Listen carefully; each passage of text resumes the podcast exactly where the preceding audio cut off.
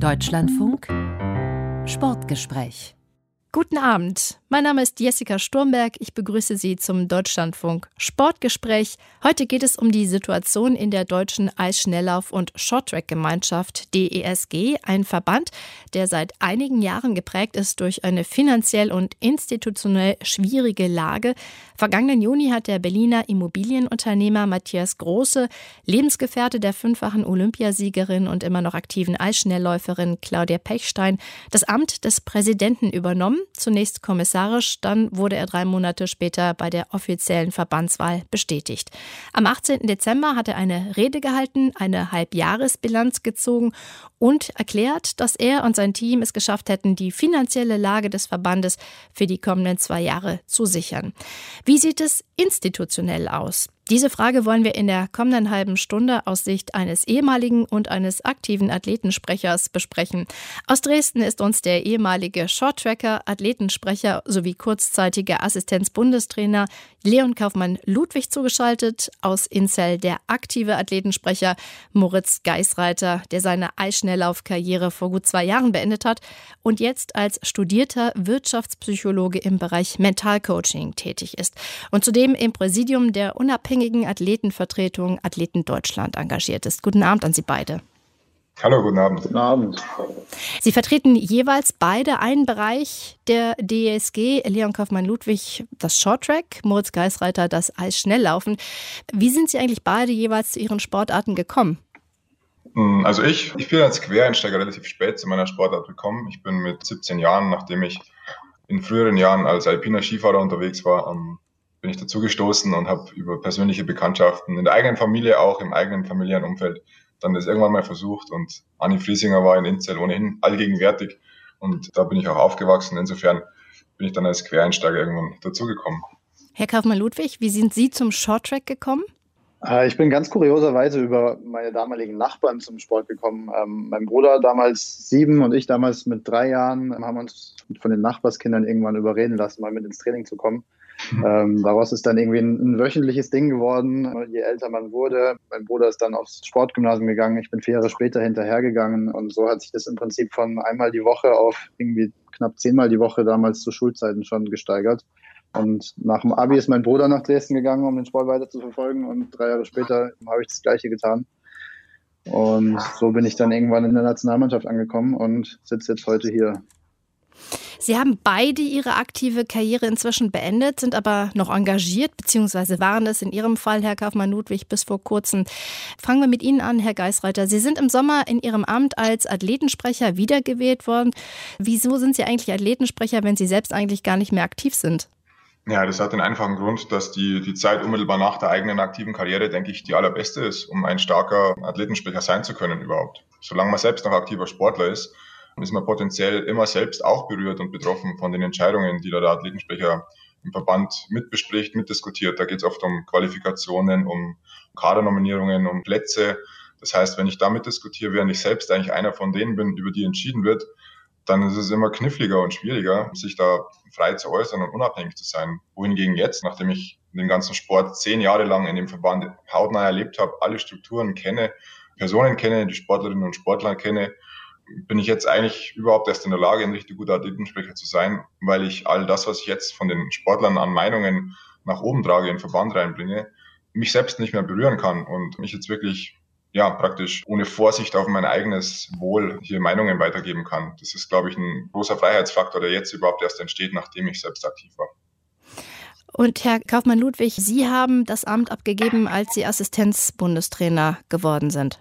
Richtig, ja. Ich kann das, was Moritz gesagt hat, nur absolut bestätigen. Ich war ja auch vorher schon zwei Jahre Athletensprecher, während ich noch aktiv war. Und habe dann schon auch gemerkt, dass man da gewissermaßen an seine Grenzen kommt. Allein in der zeitlichen Auslastung, wenn du irgendwie 40 Stunden in der Woche in der Eishalle verbringst und damit ja noch nicht alle Pflichten eines Athleten abgedeckt sind. Und dann on top auch noch dazu die Zeit für die Athletenvertretung kommt. Dann wird es zeitlich schwierig, das alles unter einen Hut zu bringen. Ja. Wollen wir mal zusammen die Sicht der Athletinnen und Athleten, die Sie vertreten, einnehmen. Die Olympischen Winterspiele beginnen planmäßig in 13 Monaten. Im Moment ist der Fokus ja noch sehr auf die verschobenen Sommerspiele in Tokio gerichtet, aber das ist ja jetzt auch nicht mehr lange hin.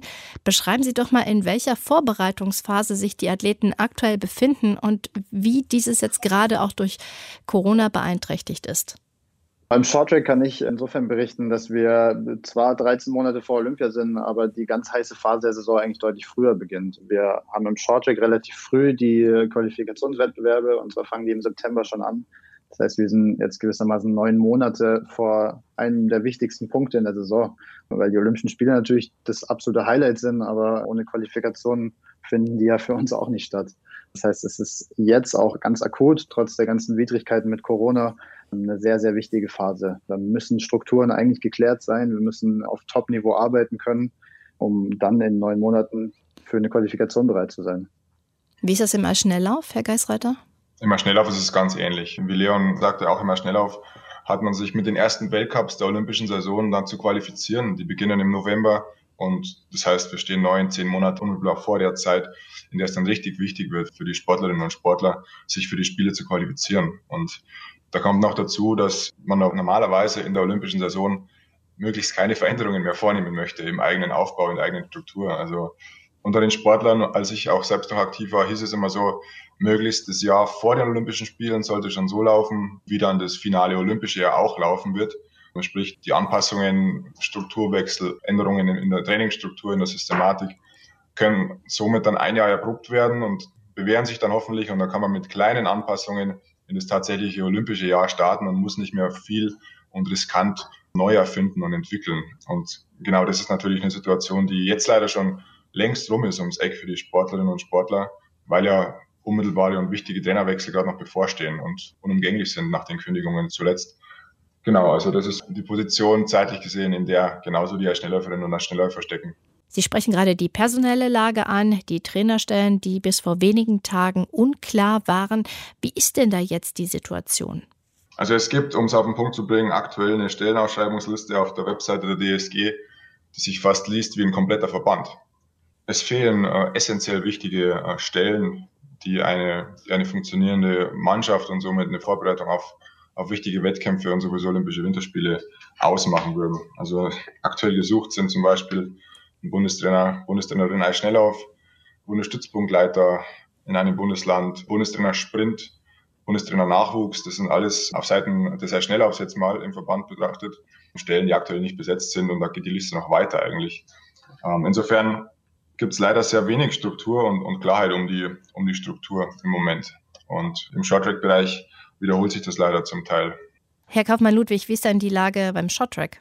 Im Shorttrack sieht es relativ ähnlich aus. Es gab einige ungeklärte Stellen, relativ lange. Jetzt ganz kurz vor dem neuen Jahr hat man auf dem letzten Drücker dann doch noch einige Stellen klären können. Ähm, es haben ein paar Leute dann doch noch einen Vertrag bekommen, auch wenn nicht alle damit gerechnet hatten. Nichtsdestotrotz offenbar diese ganze oder die ganzen Schwierigkeiten in der Kommunikation auch diesbezüglich ähm, irgendwie Schwierigkeiten im System momentan. Das heißt, die Lage ist momentan so, dass man zum einen die Corona-Situation als solche hat, die schon Schwierigkeiten mit sich bringt und dann noch dazu die Unruhe im Verband. Der Präsident der deutschen Eisschnelllauf- und Shorttrack-Gemeinschaft, Matthias Große, hatte in seiner Rede vom 18. Dezember betont, dass kein Athlet unter der Corona-bedingten Situation leiden solle. Wie kann das aus Ihrer Sicht gewährleistet werden?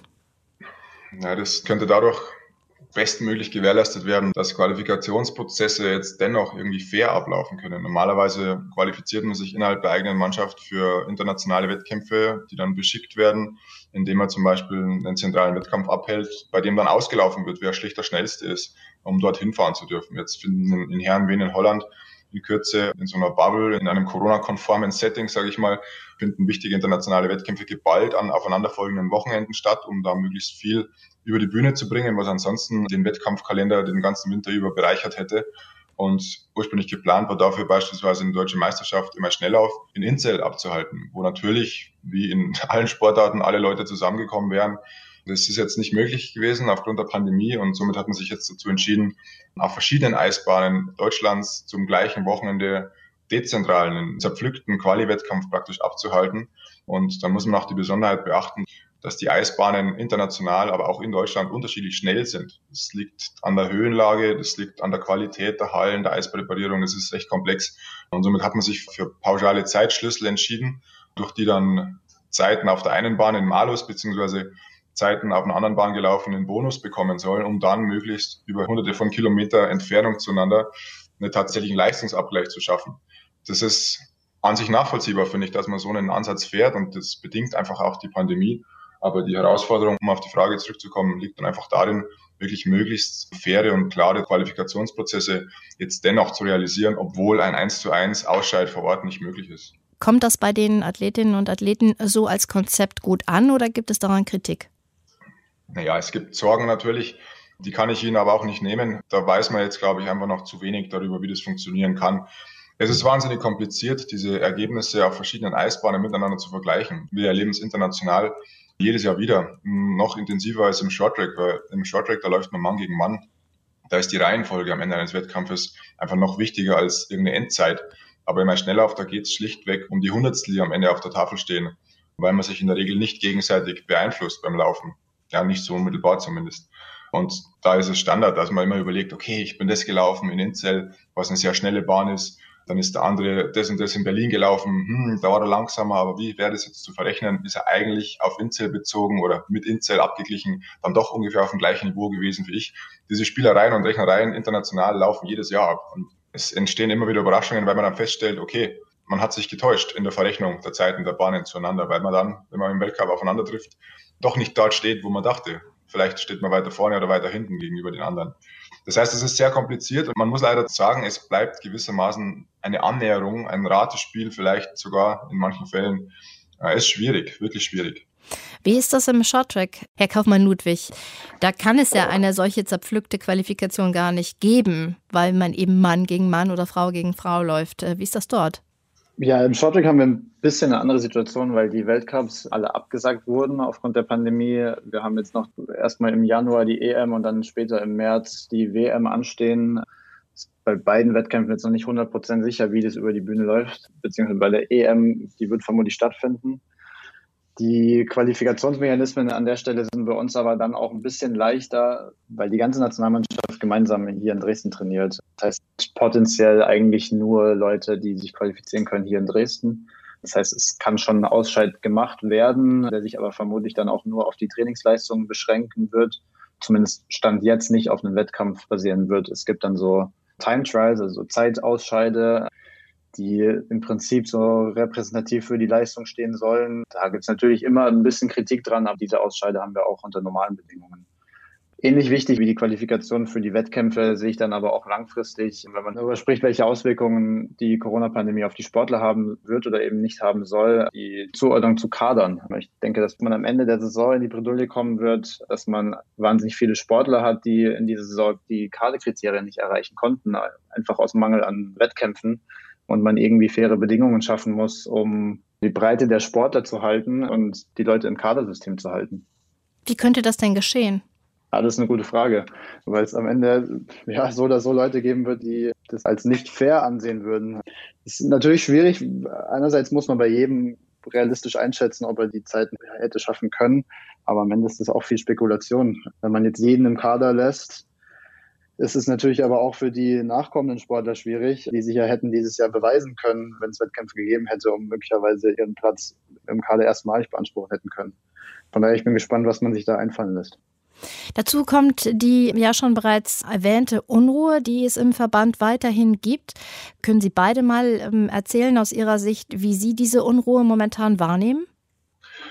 Also was bei mir auf Seiten des Schnelllaufs aktuell ankommt, ähm, muss ich noch kombinieren mit dem, was Anna Seidel, die mittlerweile Vize-Athletensprecherin und vor allem für die Shorttrack auch zuständig ist, auf deren Seite noch wahrnimmt. Und was bei mir immer schneller vor allem ankommt, ist einfach, dass die Sportler sich Klarheit und Transparenz wünschen. Sie würden einfach gerne ganz genau wissen, wie die nächsten Monate verlaufen sollen und natürlich kommt da von vielen Seiten Verständnis dafür, dass man eine Pandemie jetzt nicht bis ins letzte Detail äh, durchplanen kann. Ähm, aber der Verband könnte natürlich Strukturen schaffen, was die eigenen Zuständigkeiten, Trainerrollen, Verantwortlichkeiten betrifft. Und das ist ein wichtiges Anliegen, das von den Sportlerinnen und Sportlern her gerade deutlich hörbar wird.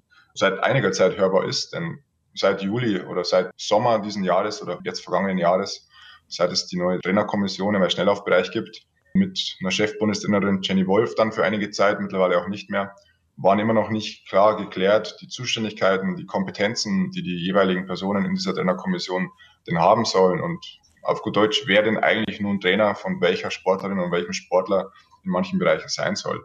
Das wirft natürlich riesengroße Fragen auf, die jetzt ganz präsent in die Planung des nächsten Kalenderjahres und der noch laufenden Saison hineinragen.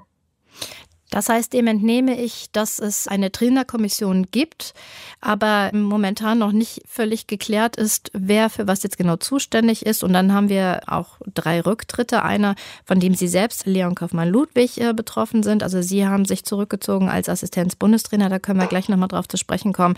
Dann Katrin Bunkus hat sich zurückgezogen als Bundesstützpunktleiterin in Berlin. Und den von Ihnen bereits erwähnten Rücktritt von Jenny Wolf als Bundestrainerin. Was bedeutet das jetzt genau für für die Athleten? Ja, das bedeutet ganz banal, dass die Athleten in dem jeweiligen, von dem jeweiligen Trainer betreut wurden, Beispiel Danny Leger, Bundestrainer Sprint, nicht wissen, wer ab 1.1., also sprich seit zwei Tagen jetzt eigentlich für sie zuständig ist, im Sinne von, wer ist mein wichtigster Trainer in Deutschland? Wer ist meine Ansprechperson Nummer eins in dieser Disziplin? Wer schreibt meine Trainingspläne? Wer verantwortet mein Training? Das heißt, die haben jetzt über mehrere Jahre hinweg Prozess durchlaufen, sogar einen für viele von den Jungs sehr erfolgreichen Prozess, wollen den gerne weitergehen oder hätten den gerne weiter verfolgt, können das jetzt aber nicht machen, weil der Trainer ja mehr oder weniger weggenommen wurde aus dem Organigramm und aktuell noch nicht mehr Ersatz klar kommuniziert wird. Das heißt, die stehen aktuell einfach mit einem riesen Führungsfragezeichen da. Das betrifft das tägliche Training. Herr Kaufmann-Ludwig, Sie hatten eigentlich im September die Assistenz-Bundestrainerstelle angefangen und haben sich dann aber wieder zurückgezogen. Warum? Genau, ich habe äh, nach dem Ende meiner persönlichen sportlichen Karriere für mich selbst entschieden, dass ich doch noch für ein paar Jahre im Sport bleiben will. Ein bisschen meine Erfahrung, mein Know-how, was ich über die Jahre in meiner langjährigen internationalen Karriere auch einfach gesammelt habe, weiterzugeben an jüngere Sportler, aber auch Sportler, mit denen ich bisher zusammen trainiert habe. Ich habe mich im August beworben auf die Stelle des Assistenzbundestrainers. Da hatten wir konstruktive Gespräche Ende August und Anfang September die dann am Ende in der Zusage gemündet haben. Ich habe Mitte September meine Stelle angetreten, obwohl so ein paar Details noch nicht ganz geklärt waren. Ich hatte noch keinen Vertrag zu dem Zeitpunkt und die Bezahlungsumstände waren auch noch nicht ganz geklärt, weil ich aktuell noch bis zum Ende des Jahres als Sportler bei der Bundeswehr angestellt war. Um das nachvollziehbar zu machen, Sie waren zwar noch angestellt bei der Bundeswehr, konnten aber im Grunde schon als Nebentätigkeit diese Assistenz-Bundestrainerstelle beginnen und deswegen war das mit der Bezahlung bei Ihnen auch nicht so dringend, weil Sie ja noch finanziert waren. Genau, geplant war es bis zum Ende des Jahres als Nebentätigkeit zu machen, um dann ab 1.1. weiter in Vollzeit übernommen zu werden. Deswegen war es nicht ganz so dringend, dass die Formalia da im September noch nicht geklärt waren. Beziehungsweise war die Dringlichkeit, diese Stelle zu besetzen, groß genug, dass ich auch gesagt habe, ich will da jetzt mit einsteigen. Alles andere können wir später klären. Man hatte mir zu dem Zeitpunkt Zusagen gemacht, dass ich die Stelle erhalte. Die Stelle war als vergütet ausgeschrieben, so wie jede andere Trainerstelle, beziehungsweise vor allem Bundestrainerstelle auch. Und dann ging es los, dass es so ein bisschen schwierig wurde in der Kommunikation. Ich habe dann über mehrere Wochen immer mal wieder mit dem Zuständigen Kontakt gehabt und hat mir immer mal wieder Zusicherungen gemacht, hat mich dann aber auch wieder vertröstet, weil irgendwie Details noch nicht geklärt seien, die sie nochmal mit der Bundeswehr absprechen müssten. Als ich dann nach mehreren Wochen, wo ich nichts gehört hatte, das Telefon in die Hand genommen habe und mit meinem Zuständigen bei der Bundeswehr telefoniert habe und in einem knapp zehnminütigen Gespräch eigentlich alles klären konnte, was anscheinend so schwierig war zu klären, dann habe ich letztendlich Mitte November eine E-Mail ans Präsidium geschrieben, der dringenden Bitte, sich dieser Problematik anzunehmen, weil die Thematik aus meiner Sicht zu dem Zeitpunkt sehr dringlich geklärt werden musste, weil es ja auch gar nicht nur um meine vertragliche und Vergütungssituation ging, sondern vor allem auch um versicherungsrechtliche Sachen. Das heißt, wenn da was passiert wäre, hätte nicht nur ich Probleme bekommen, sondern vor allem auch der Verband. Das habe ich versucht in einer konstruktiven E-Mail darzustellen und daraufhin habe ich keine Rückmeldung bekommen. Das war der erste Rückschlag für mich da, ähm, wo ich gemerkt habe, okay, hier stimmt irgendwas nicht. Da hatte ich das erste Mal das Gefühl, dass da irgendwie auch Vorsatz dahinter stecken könnte. Und daraus habe ich für mich persönlich geschlossen, dass die Zusammenarbeit für mich jetzt beendet ist. In der besagten Rede vom 18. Dezember hat der DSG-Präsident Matthias Große Ihnen vorgeworfen, die Unwahrheit zu sagen. Und Sie haben relativ ausführlich auf Ihrer Homepage äh, da dargestellt, das, was Sie jetzt auch gerade nochmal erzählt haben, wie das aus Ihrer Sicht sich zugetragen hat. Was schließen Sie für sich denn jetzt daraus? Aber was ich genau daraus schließe, da bin ich mir noch nicht ganz schlüssig. Ich habe die Rede von Matthias Große natürlich gesehen, war ein bisschen erschüttert darüber, was Matthias Große da gesagt hat. Mich hat es auch nachdenklich gestimmt, dass in der kurzen Rede, was ja als Resümee der letzten sechs Monate Amtszeit angekündigt waren, dass man so wenig über Sportliches gesprochen hat und dann doch so viel Zeit und Energie für ehemaliges Personal verschwendet aus Verbandssicht. Und ich bin mir an der Stelle auch ehrlich gesagt gar nicht mehr sicher, ob Matthias Große da bewusst eine ganz andere Situation gezeichnet hat, als wie ich die wahrgenommen habe, oder ob er einfach über die Details überhaupt keine Kenntnis besitzt. Herr Geisreiter, Matthias Große hatte in dieser Rede auch Sie persönlich nochmal angesprochen und gesagt, Sie würden die mehr verbreiten, dass Athleten nicht frei sprechen könnten derzeit. Was sagen Sie dazu? Ja, ich glaube, das ist leider der falsche Ansatz, der für die Athleten keine Verbesserung bewirkt. Es ist abwegig, dass ich als eine Person mich da vorne hinstellen würde und aus freier Fantasie heraus behaupten würde, dass die Athleten sich gehindert fühlen, eine kritische Meinung wirklich einzubringen in den Verband. Da würde ich nicht wirklich davon profitieren und das ist gerade das Gegenteil von dem, wie ich meine Funktion, meine Aufgabe als Athletensprecher wahrnehme. Ich möchte derjenige sein, zusammen mit Anna Seidel, der vorne steht und der einfach die Meinung der Athleten hinausträgt wenn die Athleten oder Athletinnen selbst es nicht können, weil sie einfach besser anonym bleiben möchten, weil sie Repressalien vom Verband befürchten. Das ist, denke ich, eine ganz wichtige Funktion des Athletensprechers, dass er sich schützend vor die Sportler stellt, einfach keine Klarnamen von ihnen deutlich macht, solange sie das nicht wollen zumindest, und dennoch deren Aussagen laut machen kann. Und natürlich spricht ein Athletensprecher immer nur für die Sportler, die sich an ihn wenden. Das habe ich auch immer versucht klarzumachen, aber es gibt eine bedenklich große Zahl an Sportlern, die einfach erst kürzlich im direkten Gespräch, in einem Call, den wir veranstaltet haben, mit Eisschnellläuferinnen und Eisschnellläufern. Die Shorttrack-Seite war da jetzt nicht mit dabei, wo ganz deutlich wurde, dass es sehr wohl einfach die Sorge davor gibt, sich frei zu äußern und offen über Missstände im Verband zu sprechen, obwohl man sie sieht. Und in dem Call war das ein spontaner Einwurf, einfach eine Umfrage kurz zu starten. Einfach in dem Tool Zoom ähm, gibt es eine anonyme Umfragefunktion, die wir dann genutzt haben und auf die Frage, was denn nun eigentlich Gründe dafür sein könnten, über Missstände nicht laut zu sprechen, war zum einen die wichtigste und am häufigsten gewählte Antwort Sorge um Schlechterstellung im Verband. Und die zweithäufigste Begründung, Missstände nicht offen anzusprechen, war die Aussage, ich will den Medientrubel nicht, der dann kommen könnte. Das heißt, es gibt sehr wohl eine ganz klare Hürde für viele Sportlerinnen und Sportler, sich da zu äußern, obwohl sie vielleicht eigentlich was hätten, was ihnen nicht passt und was sie gerne ansprechen würden. Aber sie haben Sorge und sie wollen das lieber nicht, weil sie negative Konsequenzen für sich befürchten. Und dieser Ideen- und Kummerkasten, der an sich eine gute Sache ist, der wird auch nicht mit dem entsprechenden Vertrauen von den Sportlern aufgenommen, weil da natürlich die Adressaten wieder die Personen im Präsidium sind, die dann eben auch wieder sportliche und Nominierungsentscheidungen und so weiter treffen, möglicherweise über diejenigen, die sich dorthin kritisch melden genau das unterstreicht ja gerade die Wichtigkeit von der Rolle von einem Athletensprecher, der sich da vorne in den Wind stellt. Und ich kann sehr gut damit leben, wenn mir Matthias Große als Präsident vorwirft, ich sei der Einzige, ich als Person sei der Einzige, der hier noch kritisiert oder der hier etwas behauptet. Es ist von den Athletenmeinungen untermauert und das ist mit einem großen Leider zu versehen. Es ist wirklich so, dass die Sportler das Gefühl haben, nicht uneingeschränkt frei sprechen zu können, wenn sie eine kritische Meinung in sich tragen. Sie sind ja schon länger Athletensprecher. Wie hat sich das aus Ihrer Sicht in den letzten Jahren entwickelt und wie sehen Sie das für die Zukunft? Also die DSG kam ja vor der Präsidentschaft von Matthias Große, die zunächst noch eine kommissarische Präsidentschaft war, aus einer Zeit, in der auch große, große Defizite in Führung und Kommunikation bestanden. Das Thema Kommunikation ist bei uns im Verband, soweit ich mich zurückerinnern kann, immer schon ein belastetes Wort eigentlich. Das hat noch nie gut funktioniert und nicht von ungefähr steckte die DSG ja auch strukturell und finanziell in riesengroßen Schwierigkeiten.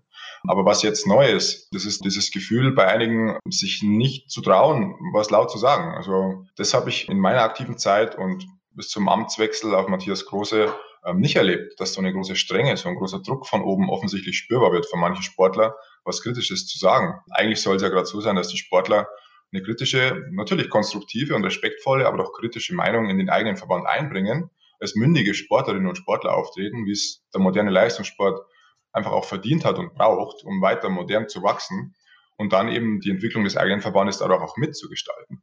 Aber gerade das Gefühl, dass dieses Mitgestalten, auch dieses kritische Mitgestalten nicht erwünscht ist, das ist mir neu. Also vielleicht sollten wir an der Stelle noch mal kurz ein bisschen auf die Person Matthias Große eingehen. Er ist 53 Jahre alt. Im Juni wurde er von den Vorstandsmitgliedern Uwe Ritzke und Dieter Wallisch zum kommissarischen Präsidenten der DESG ernannt. Im September wurde er dann bei der offiziellen Verbandswahl bestätigt mit 70 Ja-Stimmen, 5 Gegenstimmen und 12 Enthaltungen. Matthias Große hat klar gesagt, dass er den Verband komplett neu ausrichten, kompromisslos aufräumen werde und er hat auch gesagt, die DSG sei in einem desolaten finanziellen Zustand gewesen. Sie habe sich mit sich selbst beschäftigt, sei geprägt gewesen von Vetternwirtschaft, von Misswirtschaft und von Uncontrolling. So sagt er es äh, bei der Halbjahresbilanz. Herr Geisreiter, ist diese Beschreibung aus Ihrer Sicht zutreffend oder zu weitgehend? Ich glaube, diese Beschreibung trifft weitestgehend zu von Matthias Große. Ich denke, das ist auch das Land, das er bestellen konnte mit seiner Kandidatur und er war zudem der einzige Kandidat. Es gab viel zu verbessern in der DSG. Es war ein kapitaler Missstand zu beobachten. Leider hat er jetzt in der letzten Zeit auch jene vom Tisch gefegt oder eben nicht im System gehalten, die eigentlich auch in den Jahren vor seiner Präsidentschaft schon als die modernen, frischen, jungen Köpfe galten. Die DSG bestand auch zuletzt, auch wenn sie insgesamt große Probleme hatte, schon nicht mehr nur aus den Alteingesessenen, die irgendwie da vermeintlich den eigenen Stiefel noch bis zur Rente weiterlatschen wollten und sich dann verabschieden wollten. Nein, es gab in der DSG ja schon eine moderne junge Bewegung. Es gibt junge Trainer, junge Betreuer, die wirklich modern arbeiten, die sich untereinander vernetzt haben, die einen neuen Ansatz, der auch schon erste Früchte getragen hat, sichtbar werden ließen. Und auch die sind ja jetzt vom Tisch gefegt. Das ist ja kein Aussortieren von Alten, was da stattgefunden hat. Das ist vielleicht viel eher ein Aussortieren von modernen, von kritischen Köpfen. Wie wollen Sie denn jeweils mit der Situation umgehen? Herr Kaufmann-Ludwig, Sie haben sich jetzt zurückgezogen. Wollen Sie in irgendeiner Weise dem Verband noch verbunden bleiben oder ist das ein kompletter Rückzug? Für mich persönlich ist das ein kompletter Rückzug. Ich sehe sowieso meine persönliche Zukunft woanders. Ich stehe weiter sehr gerne zur Verfügung, wenn es Probleme gibt, wenn jemand mit mir sprechen will, weil ich ja doch über einen Zeitraum davor aktiven Sprecher und jetzt zuletzt eben für ein paar Monate Trainer war. Das heißt, ich will gerne als Ansprechperson da bleiben oder zur Verfügung stehen, wenn es notwendig ist. Möchte mich da jetzt aber auch nicht aufdrängen, habe aber irgendwie so innerlich schon irgendwie den Antrieb, dem Sport helfen zu wollen, dem Sport und den Sportlern und irgendwie diese Umstände, die momentan gerade im Verband da sind und die sich sogar noch erahnen lassen, wie sie sich entwickeln könnten, zu helfen, um langfristig einfach erfolgreich zu sein. Herr Geisreiter, wie wollen Sie jetzt mit dieser Situation weitermachen? Meine Rolle bleibt die gleiche. Als Athletensprecher sehe ich da nach wie vor meine Aufgabe darin, immer wieder den Draht herzustellen zu den Sportlerinnen und Sportlern in den verschiedenen Lagern zusammen mit, mit Anna Seidel und möglichst einfach aufzunehmen und wahrzunehmen, was die Sportler umtreibt, was sie brauchen, was sie wissen möchten, was ihnen nicht passt und das, was sie davon selbst nicht äußern können oder sich nicht trauen, selbst zu äußern, das nach oben und hinauszutragen und idealerweise in eine Diskussion, in eine Kommunikation auf Augenhöhe dann zu bringen.